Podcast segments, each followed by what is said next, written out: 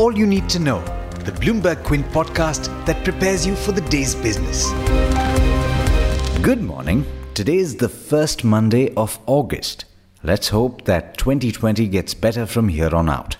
This is the daily morning update from Bloomberg Quint, and I'm Alex Matthew. Here's everything that you need to know at the start of your day. You'll want to watch for the manufacturing PMI data that comes out later today, and in the week ahead, there's the RBI's rate decision on Thursday. The central bank's monetary policy will be that much more important to watch, with COVID 19 cases in India showing no signs of reducing. India added more than 50,000 fresh cases of the COVID 19 virus for the fourth straight day on Sunday, even as the lockdown restrictions ease. One of those is Union Home Minister Amit Shah, who took to social media to say that he had tested positive for the virus and was getting hospitalized on the advice of doctors. The total number of cases in India has now crossed 17.5 lakh. The good news in this scenario is that recoveries among COVID 19 patients in India has crossed the 11 lakh mark on Sunday, with over 51,000 patients recuperating in a 24 hour span. That's the highest recorded so far, according to the Health Ministry. In the top news over the weekend, India will widen the scope of the government guaranteed rescue package for small businesses, including raising the threshold to avail loans under the scheme to help such businesses tide over the coronavirus crisis. According to the current structure of the Emergency Credit Line Guarantee Scheme, small businesses with a turnover of up to 100 crore rupees can avail additional 20% of their outstanding loans up to 25 crore as of the 29th of February. This threshold has been increased to 50 crore from 25 according to a statement from the Financial Services Secretary Debashish Panda. Now here's an update that you'd probably have guessed about. Construction of everything from roads to ports are behind schedule by an average three and a half years. That's according to an analysis by the Statistics Ministry. The cost of 1,682 projects have shot up by a combined 4 lakh crore rupees over their life cycle, according to the ministry's latest update as of April. In other news, the total outstanding dues of power distribution companies to power producers rose over 47% in June to 1.33 lakh crore, reflecting the ongoing stress in the sector. Moving on, in a relief to businesses, the Gujarat High Court has ruled that companies can claim refund using unutilized tax credit arising from input services under the inverted duty structure. As such, the court ruled that businesses must be allowed to factor in the tax paid on input services for calculating the claim of refund under the inverted duty structure. In news in the steel space here in India, ArcelorMittal Nippon Steel India chairman Aditya Mittal has said that the market for steel has started showing some signs of recovery after having been hit hard by the pandemic. He said that operations at ArcelorMittal Nippon Steel India, which is formerly Essar Steel's Hazira plant in Gujarat, are running at full capacity.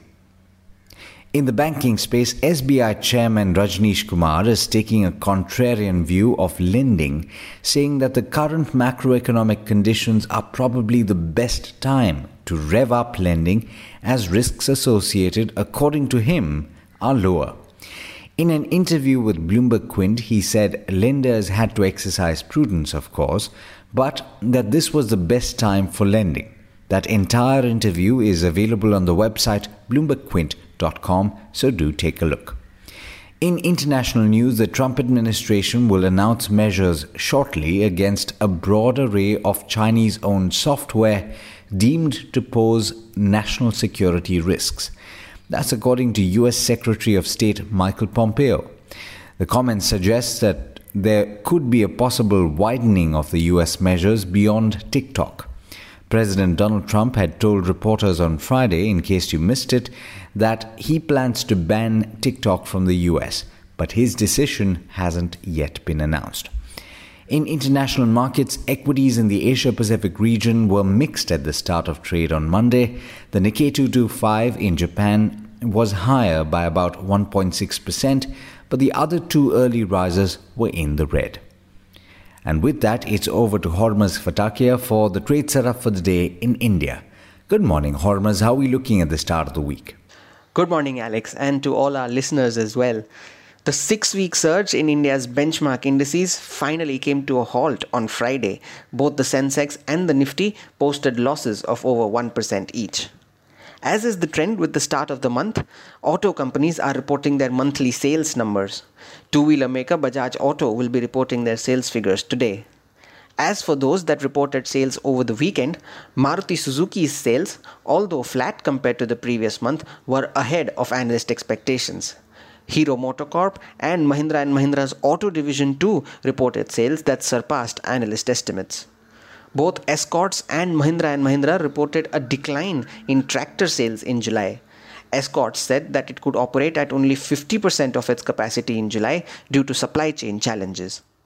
Now we have had nearly two thirds of the Nifty 50 companies who have reported their June quarter numbers so far. While we have no Nifty company reporting earnings today, non index names like Kansai Nerolac, Bank of India, and Exide Industries are some of them who will be reporting numbers. Now, on to some other stocks that would be reacting to news flow. Bandhan Bank's promoter, Bandhan Financial Holdings, intends to sell 33 crore shares in a block deal as per the term sheet. The floor price of 311 rupees per share is a 9.9% discount to Friday's closing price. The promoters intend to raise over $1.4 billion from the stake sale. IRB Infra has won a letter of award from the National Highway Authority of India for a hybrid annuity project in Gujarat. The project under the Bharatmala Pariyojana is valued at over 1200 crore rupees. Coal India reported its monthly production and offtake figures for the month of July. Production saw a year on year decline of 3%, while offtake declined nearly 7% from the previous year. Among key brokerage notes, Macquarie has maintained its outperform rating on Sun Pharma and has raised its price target to 578 rupees from the earlier 516. Macquarie has cited Taro's litigation settlements and strength in its domestic business as some key factors behind its bullish call.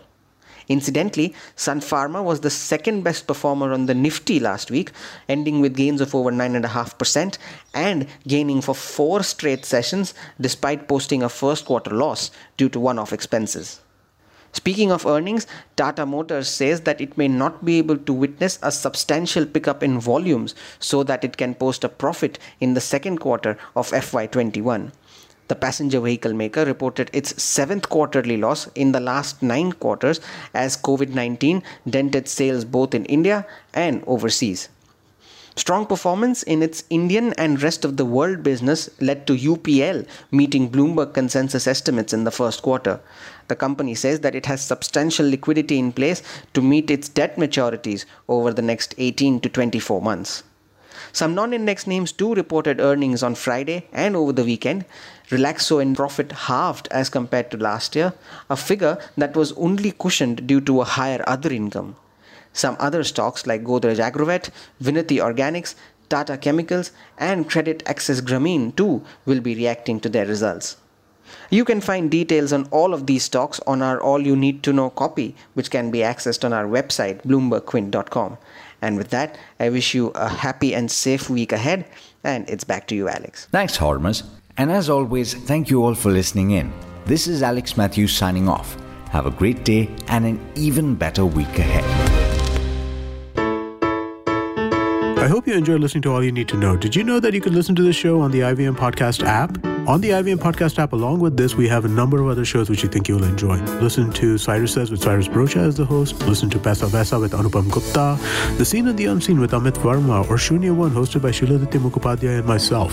Check out the IVM Podcast app to get more talk content that you will enjoy.